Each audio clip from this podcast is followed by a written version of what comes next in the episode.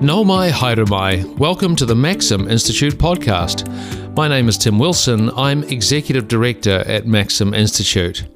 Trust, or the lack thereof, has gone from being a pressing issue to an urgent one. Over the years, we've witnessed a steady decline in trust in the West, and in recent times have seen this decline accelerate in our own country. The post World War II era gave birth to a consensus on economic and social liberalism in governments. Now that consensus has been shattered, revealing a political climate that is more fevered and volatile than in memory. Yet trust is so necessary, democratically and economically. People in high trust societies are healthier, happier, and they live longer. So, this is important. In today's episode, we're plumbing this critical issue via the recent 2023 Sir John Graham Lecture by Associate Professor Tom Simpson.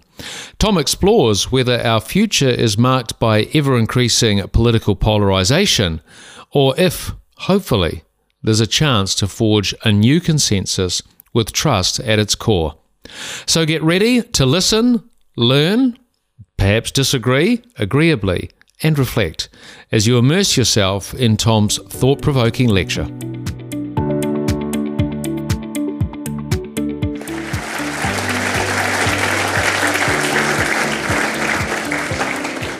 Lady Graham, Sir Ron, and Lady Carter, honourable members of Parliament, Kia ora.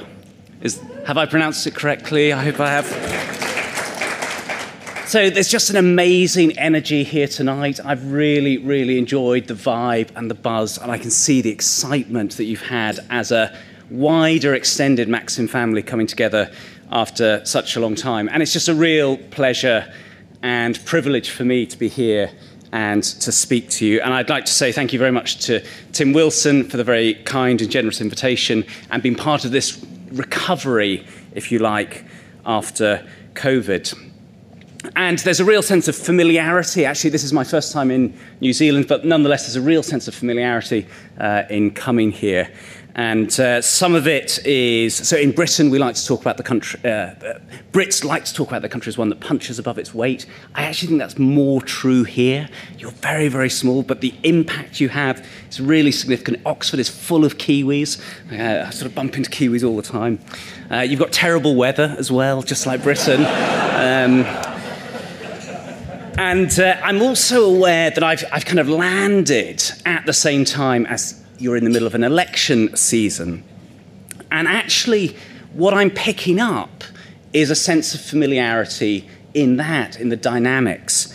And what I want to do tonight is speak about some of the dynamics that I've seen uh, emerging in the UK. And it'll be interesting in discussion to see how much of this resonates in your context and whether some of the lessons that I think we've been learning in the UK situation uh, may have relevance here. Okay, so what is it that I'm talking about? The UK went through a very clear inflection point in its domestic politics in 2016 in the referendum to leave the European Union. And then shortly later that year, the US presidential election of Donald Trump. Both of these were surprising results for many people. And both of them were accompanied by a growing sense of polarization within society, of a red tribe and a blue tribe going at each other, increasing sense of fracture, increasing sense of social cohesion being lost, increasing sense of distrust growing. And what do I mean by political polarization? Here are just two things that I think are really important. The first is people stopped thinking for themselves. Okay, so what you got is you got ideas coming in packages. So your opinion on gun ownership might predict your opinion on abortion, might predict your opinion on tax policy. These are very, very different policy issues, and if you're thinking for yourself, you might easily come to different opinions on them. But what happened is they became a package, they became a blue package and a red package on these different areas. And along with that came increasing emotional hostility. So in both countries, there's been a lot of very strong words used from both sides about members of the opposing political tribe. When I vote, it's not so much that there's a positive platform here that I am excited by, it's that I want to keep them out. Okay? So there's a growth of what's in the, the, the, lingo negative partisanship. Okay? I, I don't like them, I distrust them, I want to keep them out. Okay, and that's the domestic inflection point of 2016. US and UK show this very dramatically, but we've seen this across many other societies, continental Europe, but much wider than that. Brazil, Latin America, Indian subcontinent, similar dynamics, slightly different fissure lines, but nonetheless these polarizing dynamics taking place. And more recently, we have this international inflection point that we've just gone through. Most dramatically, Russia's invasion of Ukraine, but we are clearly now in a different context where democracies and authoritarian countries are contesting for the future of the global order in the coming 20 years. So, the question I want to address tonight with you is how can the pieces of society's jigsaw be put together in a way that promotes flourishing. Okay, human flourishing, societal flourishing, that's what we want, not fracture, discontent, and anger. How can we rebuild trust? Okay, that's the question. Right, so some of you may be sitting there thinking, uh, right, trust, it's all kind of, um, uh, isn't this all a bit utopian, right? Uh, hasn't democracy always been a fist fight, a gutter fight? You know, we come to the election. What's an election? It's a contest, right? It's a competition for power, as Joseph Schumpeter called it. It's an organized competition for political power. Isn't it just utopian to think otherwise? And I want to suggest that it's not. Okay, I want to suggest that democracy, at a very deep level, fundamentally depends on trust. And here's the starting thought to get this idea uh, going for you. Um, when I vote, I go into the voting booth, I cast my lot. What I do in that situation is I agree to be bound by the result, whether it's the result I wanted or not. Okay, that is the fundamental exchange that happens in democracy. We all have different opinions. I certainly know what I want to win. I have my vision of the common good. Yours may be different. And I agree to be bound if there are more of you voting for that outcome than me. That is an extraordinary liability. That is an extraordinary decision uh, to do. Why would I do that?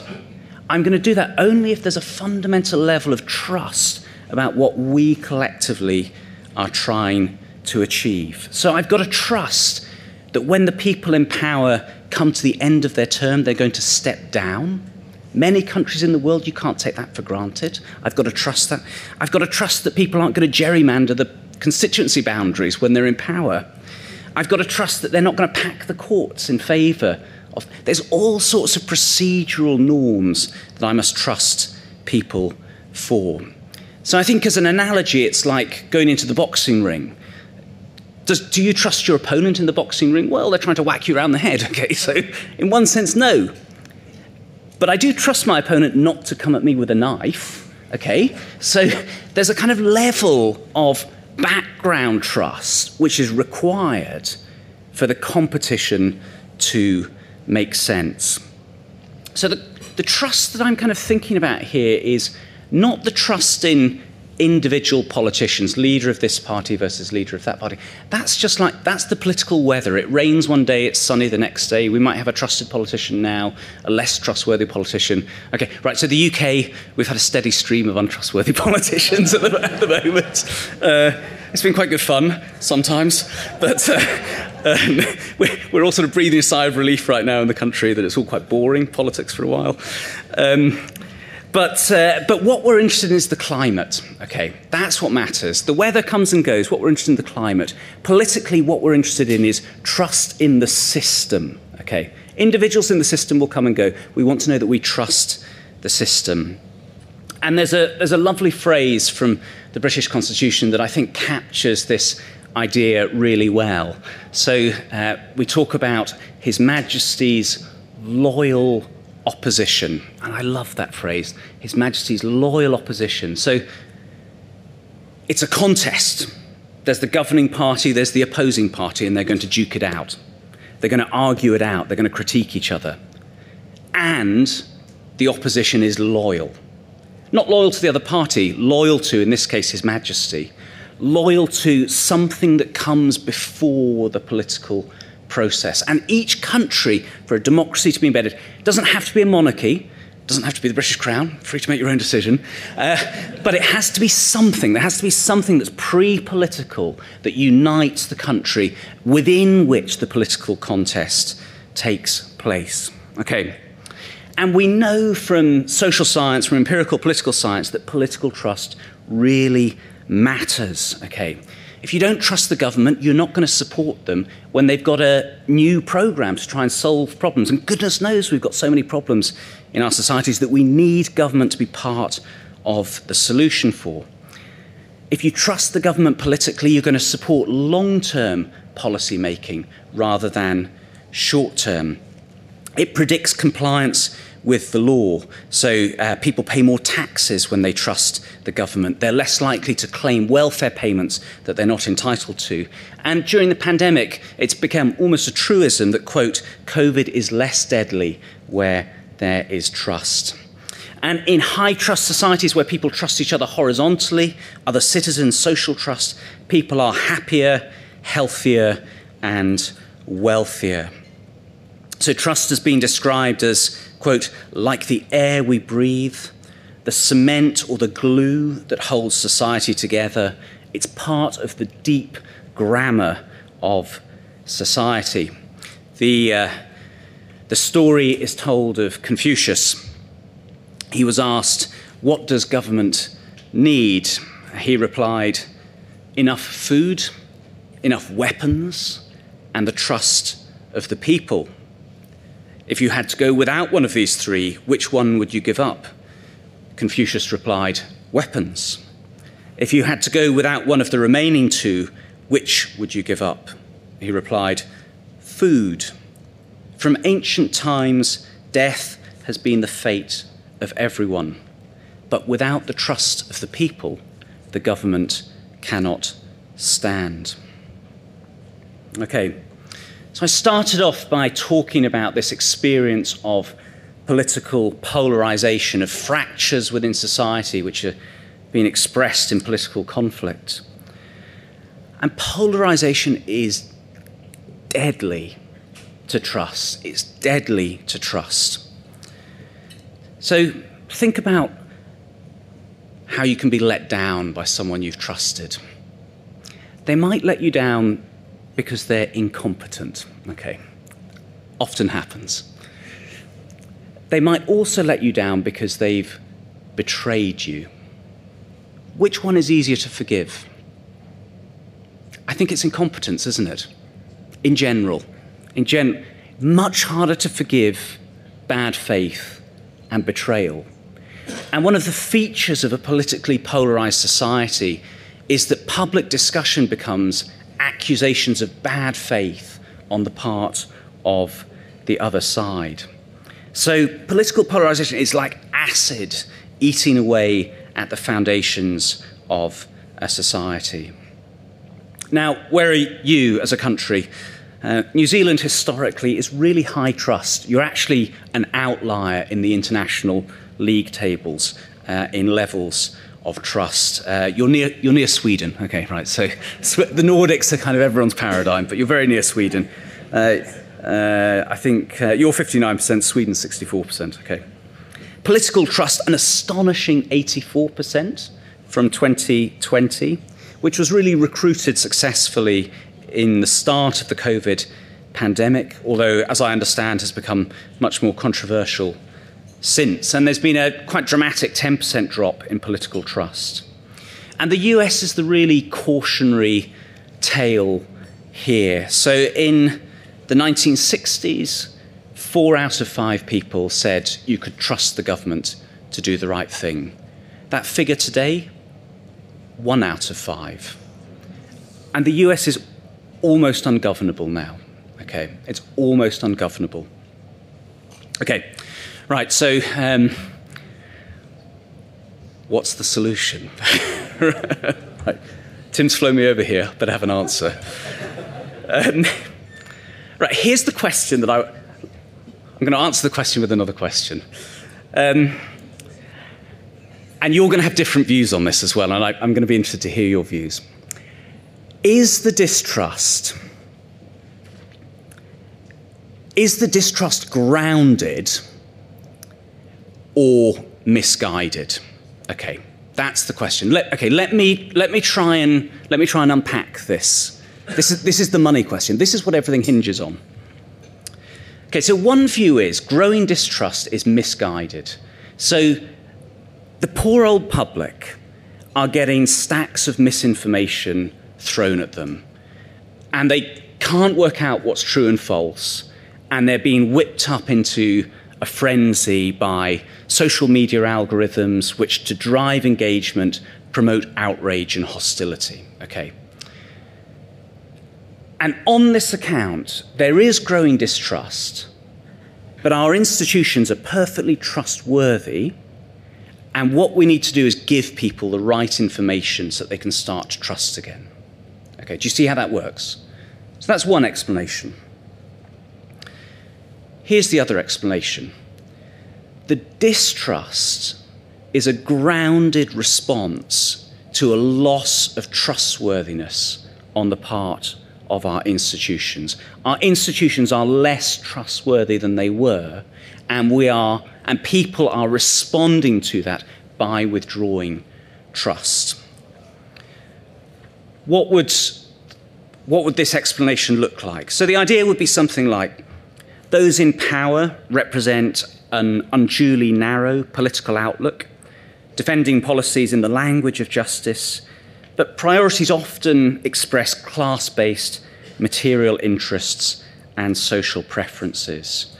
What we have in society is, if you like, a laptop class and a tactile class. A group of people who make their living by working on a laptop, manipulating symbols, often geographically mobile, uh, able to form and end fluid relationships, and often in positions of social and political power. The tactile class, by contrast, spend their working lives building physical things or growing them, maybe have a, an instinctive concern for the givenness of human nature and the rootedness of the flourishing life, and celebrate commitment. Okay. So this is, this is an explanation. So the anger that we see is an expression of political exclusion by the tactile class against a laptop class who have control of the levers of political and social power. Right, so I've given you the question. Which is right? Right, this is really difficult to answer. I can't give you any data to knock it down. It's a matter of judgment. It's your, your answer will probably be influenced by where you stand. So you probably want to know a bit about where I stand. Okay, so, so I'm a member of the laptop class, right? I mean, I brought my laptop with me, and, uh, and I've used it a lot. I, I get paid money to manipulate symbols. You know, it's extraordinary. Uh, and I belong to an institution, Oxford University, which I'm very proud to belong to. It's a wonderful university and it's a, it's a bastion, if you like, for bringing people into the laptop class. And I know because I work there that its members have good instincts, so I, I think we shouldn't be involved in name calling. Uh, they want the good in general. But by personal instinct and outlook, I'm actually a member of the tactile class. And my biography that Paul, in his very generous words of introduction, shared, showed, showed that, I think, as well, that I, I kind of straddle this in my interests. And so my answer to my question is actually, I think it's a bit of both. Okay? I think the distrust that we see in our society, certainly in the UK context, part of it is a result of manipulation and of um, psychology and people running away with the emotion, the very powerful negative emotions on social media. And part of it also seems to me to be a response to this exclusion from political power of a much wider group within society. And the Brexit referendum is actually really excellent evidence for that. We can say more about that in Q&A. And if you okay, so you might be a bit frustrated, right? Come on, Tom, you know, like, give us a real answer, a bit of both. You're hedging your bets. So if you push me to get off the fence, it seems to me that the latter point is correct, is substantively correct. That the people, certainly in the context I'm familiar with, who currently exercise power, reflect a relatively slim proportion of the population and have some distinctive and non representative ideological interests. So, if that's correct, okay, you may disagree, if that's correct, the fundamental challenge that we face to renew trust is to renew the elite. It's to renew the people who are making decisions in positions of political power, to bring it about that the tactile class, the interests, the concerns, the, the outlook is represented in the corridors of political and social and cultural power. And until this happens, it seems to me that distrust is likely to grow and with it, polarization. And this is not a new task, okay? This is not a new task. So, one episode historically where this has been really front and center was in actually during World War II. So, if you look at that period, there was a flourishing of thought by particularly intellectuals. By about 1943, as the, as the final outcome of the campaign was clear, and there was beginning to be a turning of attention to once the defeat Nazi Germany had been assured and of Imperial Japan, once that defeat had been assured, what are the societies that were going to be rebuilt at that time? And people then turned to education as one of the core answers. We needed to build more homes, we needed to build the welfare state in the UK, all of this that was going on, but we needed to educate a new generation. Jacques Maritain was a French intellectual uh, who played a key role in the uh, human rights movement at the time, a Catholic intellectual, and he's representative of this turn. And these words, they, they ring actually, I think. They're very strong, but they ring through the decades. He writes, I say that the person of common humanity is not possessed of a less sound judgment and less equitable instincts than those social categories which believe themselves superior. And that's not because he's more intelligent, but because he's less tempted.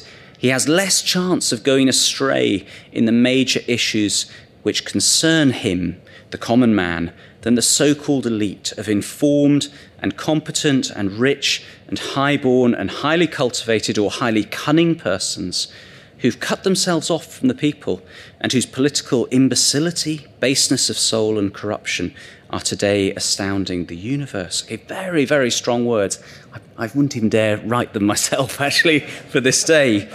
Um, so, where's the leadership to come from? And Maritain goes on. He says, I say that the inspirational leadership which the people need must always live in communion with this people. Whether we will or no, the new leadership must come from the depths of the nations. It will be composed of the working and peasant elite, together with the elements of the former leading classes which have decided to work with the people. The essential problem of Reconstruction is not a problem of plans, it is a problem of humanity the problem of the new leadership to come. And I actually think we stand at an inflection point in history that is of similar significance to the end of the World War II period. The order, the international order that was bequeathed at the end of that period has stood for 70 years. And internally, it is fragmented and frayed. And externally, it is going to be under pressure in a way that it has not been for many, many decades. Okay? And so we face a fundamental task, an urgent task, I think, in our societies, and that is the problem of the new leadership to come. Where does this come from, this new leadership? Let me, let me speak biographically. Okay. Uh, so I joined, I joined the Royal Marines uh, as a 22 year old. Um, I spent five years there. Uh, it's, uh, it, it, was at turns terrifying. Um, the most terrifying experience for me was not actually operations, it was training. It was turning up for training. Uh, my father dropped me off. He told me afterwards that he cried on the drop off uh, in the car park. The barbed wire in the 1960s block uh, was just too intimidating. Uh, we were pretty, um, we were a pretty diverse bunch. So visibly, we were not diverse. We were all white men, I think, apart from two Jamaicans who were with us, who were wonderful. Uh, but so visibly not diverse, socioeconomically pretty diverse, in terms of outlook, pretty diverse. Uh, my bunkmates, excuse me, I'd say it's a massive pleasure to have my Cy Sparks, who uh, dragged, dragged me through training, uh, here with me tonight. Um, uh, we had four guys who were Corps commissioned, so they come through the ranks, trained. We had two Cambridge grads. I was one. We had an aspiring poet. Uh, the Jamaicans I mentioned, they, were, they ended up colder on the course than they'd ever been before. Uh, we had someone from an Aberdeen council estate, tough upbringing. Uh, what we learnt on that time was, uh, as officers, as we were training, we had to do, we had to perform not just to the same standard as the Marines, but to a higher standard. So the speed march, nine mile speed march, the men would do, uh, and that, and then enjoy their water, and we would then do a troop attack at the end of it, the 30 mile march across Dartmoor, and, you know, full kit and everything, uh, the Marines were doing in uh, seven in eight hours. We would do it in seven. Uh, we didn't learn just skills. Okay, we did learn some skills. I've forgotten all of them. I couldn't, you know, I couldn't strip a rifle now, but uh, it'd be a bit embarrassing. We did do that, but it, cha- it changed who we are, who we were. We were cohesive at the end. We were loyal to each other and the wider Corps. We were, we were hard, we were ready to deploy. And all of us, uh, I think I'm right in saying all of us deployed operationally, most multiple times. Five have commanded units. Uh, we've had a military cross awarded, a mention in dispatches. I was told by a member of the patrol uh, who was on that military, uh, for which the military cross was awarded, quote, you wouldn't believe it if Hollywood made the film. Had an MBE, an OBE.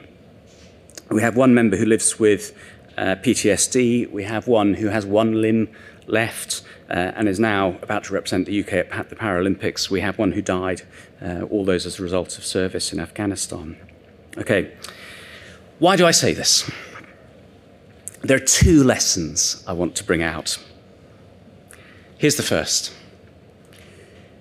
leadership is based on earned respect the willingness to go further, the willingness to sacrifice yourself, the willingness to serve others. That's how leadership is earned. And we live in a culture now where there are rival calls to this ideal. So there are calls to authenticity, think of you. There are calls to self definition, of putting yourself first. Think of the self care movement. And all of these have their place. I don't want to be misheard on that. But the primary call for a leader, particularly in public service, is to prioritize the common good over your personal good. That is what qualifies you for leadership. And this is, this is not a new point. Okay, this is age old. Edmund Burke, writing in the 18th century, there is no qualification for government but virtue and wisdom. Wherever they are actually found, they have, in whatever state, condition, profession, or trade, the passport of heaven to human place and honour. The passport of heaven to human place and honour. And the test that Burke proposed for the process by which political leaders are selected should should be that it should have a tendency, direct or indirect, to select the person who has a view to duty. Okay, so that was my first lesson. It was a lesson about leadership. Here's the second lesson that I took away from that time. Where do such leaders come from? They come from institutions. Okay? They come from institutions which have formed them that have generated and that, have sustained an ethos and a DNA, and they've inducted their members into that ethos and DNA. And the military, the Royal Marines in particular, was that for me. It was formative and it was unifying. It took a bunch of people from all sorts of walks of life who wouldn't otherwise be together, and it brought us together, and it gave us a shared purpose, shared sense of identity. And thirdly, it was formative, it was unifying, and it was selective. Okay, there were standards of excellence. Uh, Campbell, thank you for the intimidating words as I, as I prepared to stand. And we need, as a society, good institutions. We need strong institutions. We need schools to play this role. Universities, okay, I'm in a university. Universities are not going to be formative, at least not in this, not in this way, unfortunately. They might be formative in other ways, which then has to be undone later, unfortunately. um, uh, so, I, and I'm, I'm part of a bit of the University of Oxford, which I think is doing a great job. Let me hasten to add on positive formation. We need our churches and religious institutions to be formative in this way, to hold standards of excellence out. We need our local communities to be formative in this way. And the workplace is increasingly the role that the workplace plays in our lives. Businesses are increasingly going to buy, need to find that there's an ethos of service which forms people. And we have a key challenge, I think, to sustain these institutions. So, two lessons leadership. Leadership is of service. And secondly, institutions. We need strong, robust, healthy institutions to renew the leadership uh, for the, the younger generations that are coming through, which are going to be playing the part of renewing trust within our societies. Let me just, before I close, uh, so caveats there's other stuff as well that we're going to have to do that's urgent. I haven't talked about the economic basis for renewing trust, and there's, like five lectures on that, which I'm not qualified to give, uh, on how that should be done. Not talked about the role that the family plays in renewing trust, but it plays an essential role. I've wanted to pick out just one thing that I think is fundamental. So let me close. I think these themes are uh, maybe particularly apt for a lecture dedicated to uh, Sir John Graham. And uh, it's a real pleasure to meet Lady Sheila uh, this evening and a real privilege to be part of this event. Uh, so, okay, so this is the sentence I wrote in June. Uh, while Sir John first made his mark captaining the All Blacks, with a World Cup currently being contested and an underperforming English team, I obviously feel very uncomfortable talking about rugby. Okay, right. Uh, so I do still feel really uncomfortable talking about that. Um, but the discomfort may be shared a little bit. is, that right? Uh, you'll thump us in the quarterfinals, don't worry. Um, so it was his career as an educator that I turned to when preparing for, for tonight. And a video of him addressing his final intake of boys to Auckland Grammar School in 1993 captures the sense of standards that he clearly held himself to and those around him. Quote, Our expectations for you are very high. We expect you to excel. We expect you to do your best. To do that, you've got to keep up the pace. I would have been within about a year or two of the boys as they were sat there. And I felt a judder going up my spine as I heard that. And I was taken back to my own school days, I'm sure they felt the same. And that seemed to be a constant theme. On his first prize giving speech as headmaster in 1973, 20 years previously, he stated, quote, The school will continue to value hard work, discipline, involvement in cultural activities and sport as a firm base upon which young men can establish their own personality and values. And I think Sir John expressed for the grammar school the same core challenge that I think now faces many of our societies how to be unapologetic about excellence, itself part of a principled framework which unites us and within which pluralism is possible. We now face the challenge in our time of confronting the erosion of trust that I've described. And if we want to hand on societies that nurture the young to be adults, they need to know that they can trust us, one another, and our institutions. And this work must start now. Thank you.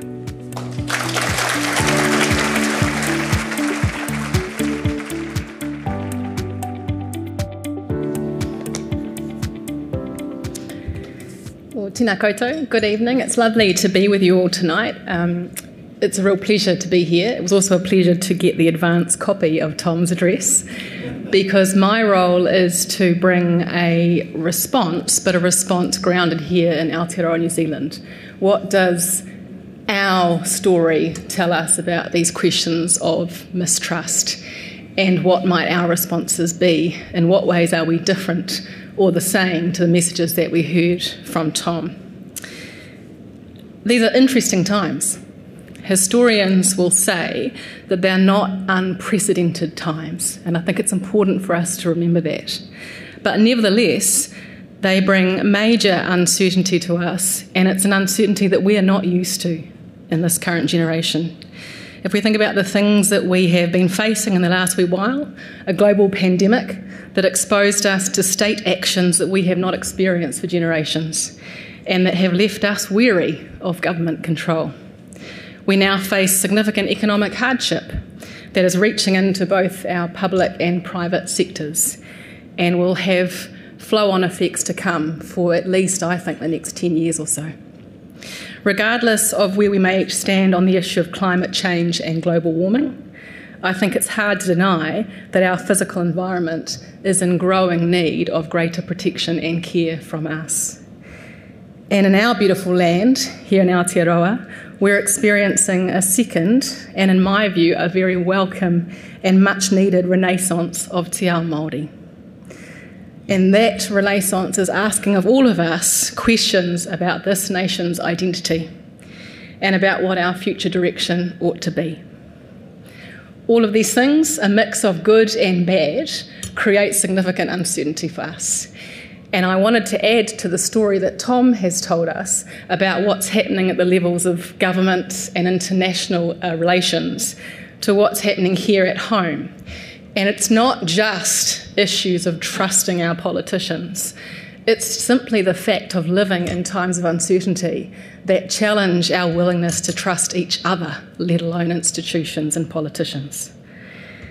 Um, the surveys have looked good for a while about New Zealand and our levels of trusts, but most recently, in the last three to four months, we've had a, a run of surveys, both locally and internationally, that actually tell us that we're actually joining the rest of the gang worldwide. Uh, unfortunately for us, our levels of trust have dropped across all of the major cultural institutions in society. So, um, a big report out just recently from the Edelman um, uh, surveys telling us that trust in government, in NGOs, in the business sector, in the media, and in our churches are dropping. And we are seeing signs here of the polarisation that Tom also mentioned. I want to add to the conversation by recognising, I think, two additional factors that are playing out internationally and here, but that I guess pull the, the story down a wee bit to what's happening at the grassroots, what's happening amongst us as individuals, as members of our society. And I see two features. One is that our means of communication, the way that we interact with each other, has fundamentally changed and at a pace more rapidly seen in history than any previous communications revolutions I think we've seen. I'd, I'd dare to suggest um, even more significant than the arrival of the printing press. What do I mean? Well, our modern platforms enable communication with very low barriers to entry. So, communication now is instant. Great, but the downside is it leaves us very little time for reflection, to think through what we want to say to each other. And the quantity of communication coming at us now is just simply too massive to keep abreast of. Secondly, our communications are unrestrained. There's no moderator or editor sitting in between me, the speaker, and you, the hearer, in the way that there used to be. And that's affecting the social norms, the way we communicate with each other. It's much easier to say things online that we wouldn't necessarily say in person. And watching my teenage kids, in a sense, there's a tragedy for, them, for me there that what I'm watching is that the way they communicate online is spilling over into how they communicate in person. We've got things to watch for, people. And finally, our communications are self perpetuating, largely because of those factors. We all know about echo chambers. Some of them we create ourselves, but sadly, many of them now are created by algorithms we have very little control over. So that's my first major feature to add to the, to the conversation. The second one, and to some extent, um, Tom talked about this too, but it's an inc- increasing identification with smaller and more defined groups to which I feel that I belong, rather than a sense of my belonging to a broader local or national community. These identities are formed in reference to perhaps our politics, uh, maybe our religious or spiritual beliefs, maybe our ethnicities, maybe the way we identify in terms of our gender. And recently, we've seen groups forming over our positions on mandates and vaccinations. This is regularly referred to as identity politics, but I want to be careful about using that term because it carries significantly negative connotations. I want to say first, although I'm about to criticise our groupings, that groupings are important that as humans, we thrive and need community. We need connection. We need affinity with each other. We are creatures that need to relate. And a civil society is a tolerant one. But all that means is that tolerance presupposes that we have different views and perspectives, groups to which we belong to identify with. The concern for me is that there's a growing exclusivity happening in our groupings. It's arising from the way in which we think of ourselves. So, if I was to put it in narrative form, um, and this is one I've experienced myself as a, as a university leader, you who are in power are not like me. You're not in my group, and you cannot possibly understand me, and hence you cannot govern in my interests, even despite your best intentions to govern fairly. You and I are simply too different from one another for me to trust you. That's what I worry about in the way in which we're grouping ourselves in society. Our propensity to more exclusive groups that perpetuates the belief that I cannot trust you will threaten our fragile democracy. As Tom said, core to democratic governance is an us that we decide together how we should be governed, and an us represented by those elected to Parliament. But in my view, that sense of collective us is under significant threat here in Aotearoa. So, these two features of our modern landscape the communication revolution, if I may call it that, and the identity exclusivity that we see growing, combine to unfortunate effect. Our tendency to identify with smaller confined groupings is reinforced by the mechanisms of online media and its algorithms. It seems to me that we are losing a shared identity, and that is a part of what's feeding into our lack of trust. Now, this, this loss of shared identity isn't absolute, thankfully, there is hope. We're still a collective in this country for some purposes, especially in relation to comparing ourselves to other nations. We will continue to believe that we are the best rugby and netball players in the world, even in spite of evidence to the contrary. And I still see moments, movements of hope and unity. Record numbers of people from all walks of life are currently learning Te Reo Māori alongside each other in wānanga programs up and down this country. Local organisations are playing an increasing role in the provision of social welfare some of our most effective mobilisation of aid and assistance following the East Coast cyclone earlier this year came from where? Local iwi and marae. And the climate issue has seen a growing number of young people seeking to actively participate in democracy to bring about change. So, what might the solutions be to our problem of distrust here? Tom has advocated for the renewing of the elite and a focus on leadership and institutions. I agree wholeheartedly. But, and as he said, there are other things we need to think about too, and I want to add this. In my view, the increasing division of our society into identity groups suggests to me that it's not just our elite who are in need of renewing, it's all of us. We need to be renewed. We need to find a shared identity and a common good. And the means of renewal to this common good can arise out of our centres of cultural production government, businesses, unions, the media, our marae, our runanga, our houses of worship, our universities, and our NGOs. What will New Zealand's settled consensus be? Can it be Te Tiriti, whose presence for more and more of us is becoming celebrated now? And that is a wonderful thing. But if that is to be so, we're going to have to accept that the content and meaning of the Tiriti is not settled. And we need to welcome discussion on both its origins, and there's a beautiful origin story about Te Tiriti that needs more time in this country, and discussion about its meaning. Can we revise the notion of the common good to our place here in Aotearoa, shaped by an understanding of our varying experiences and the needs of our wider populace? These conversations need to occur at, an, at a national level. Our institutions must be places of diversity and of the common good. We need a reinvigorated contest of ideas. We need a healthy and a vibrant public square founded on respect and an ethos of inquiry. We need to broaden the cultural modes of debate that we use in our public square if we're going to ensure that all of our voices are listened to.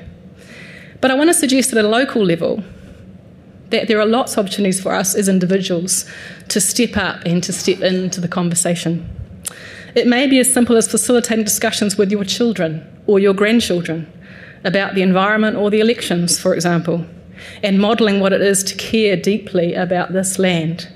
It may be fostering the learning of Te so that you and those around you are introduced to a different way of knowing and seeing the world. And for some of you, it will be being called to step into difficult leadership positions and to serve with courage and virtue and vision and care for such a time as this. I want to close with two final offerings to this evening's conversation from the beautiful Te Waipounamu, the South Island of this country, a place that I'm blessed to currently call home. First, a news update from the Clutha district. Those of you who are not sure what the Clutha district is, the, the capital of the Clutha district is Gore.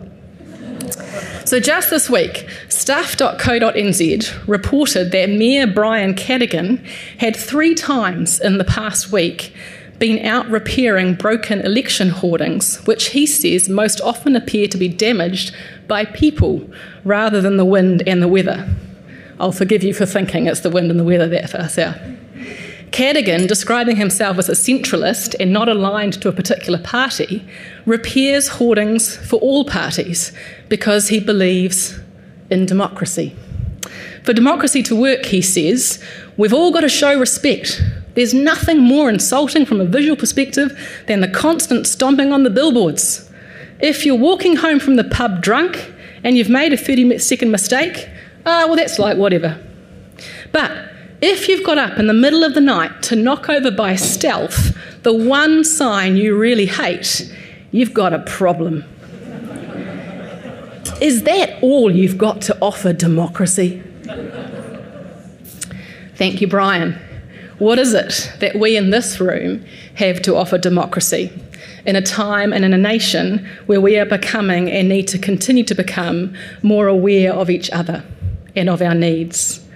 And perhaps just as important to answer, what does democracy offer us? Secondly and finally, a gift from the iwi of Kāi Tahu, the tangata whenua of Te Waipounamu. It's a whakatauki, a proverb, a Māori proverb, and it goes like this. Ko te toa uia ia tini, ia mano o te takata. In the translation, we possess the strength of the many. It is the bravery of a multitude of thousands of people. It's up to us as the thousands of people of this land. Nō reira, ngā mihi mahana kia koutou, tēnā koutou.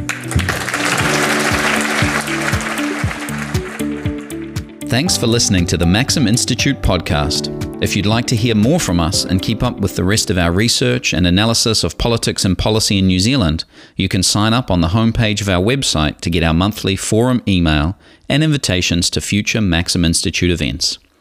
You can search and subscribe to us on Apple Podcasts, Spotify, iHeartRadio, or wherever you get your podcasts. From the team at Maxim, Mā te wā, goodbye for now.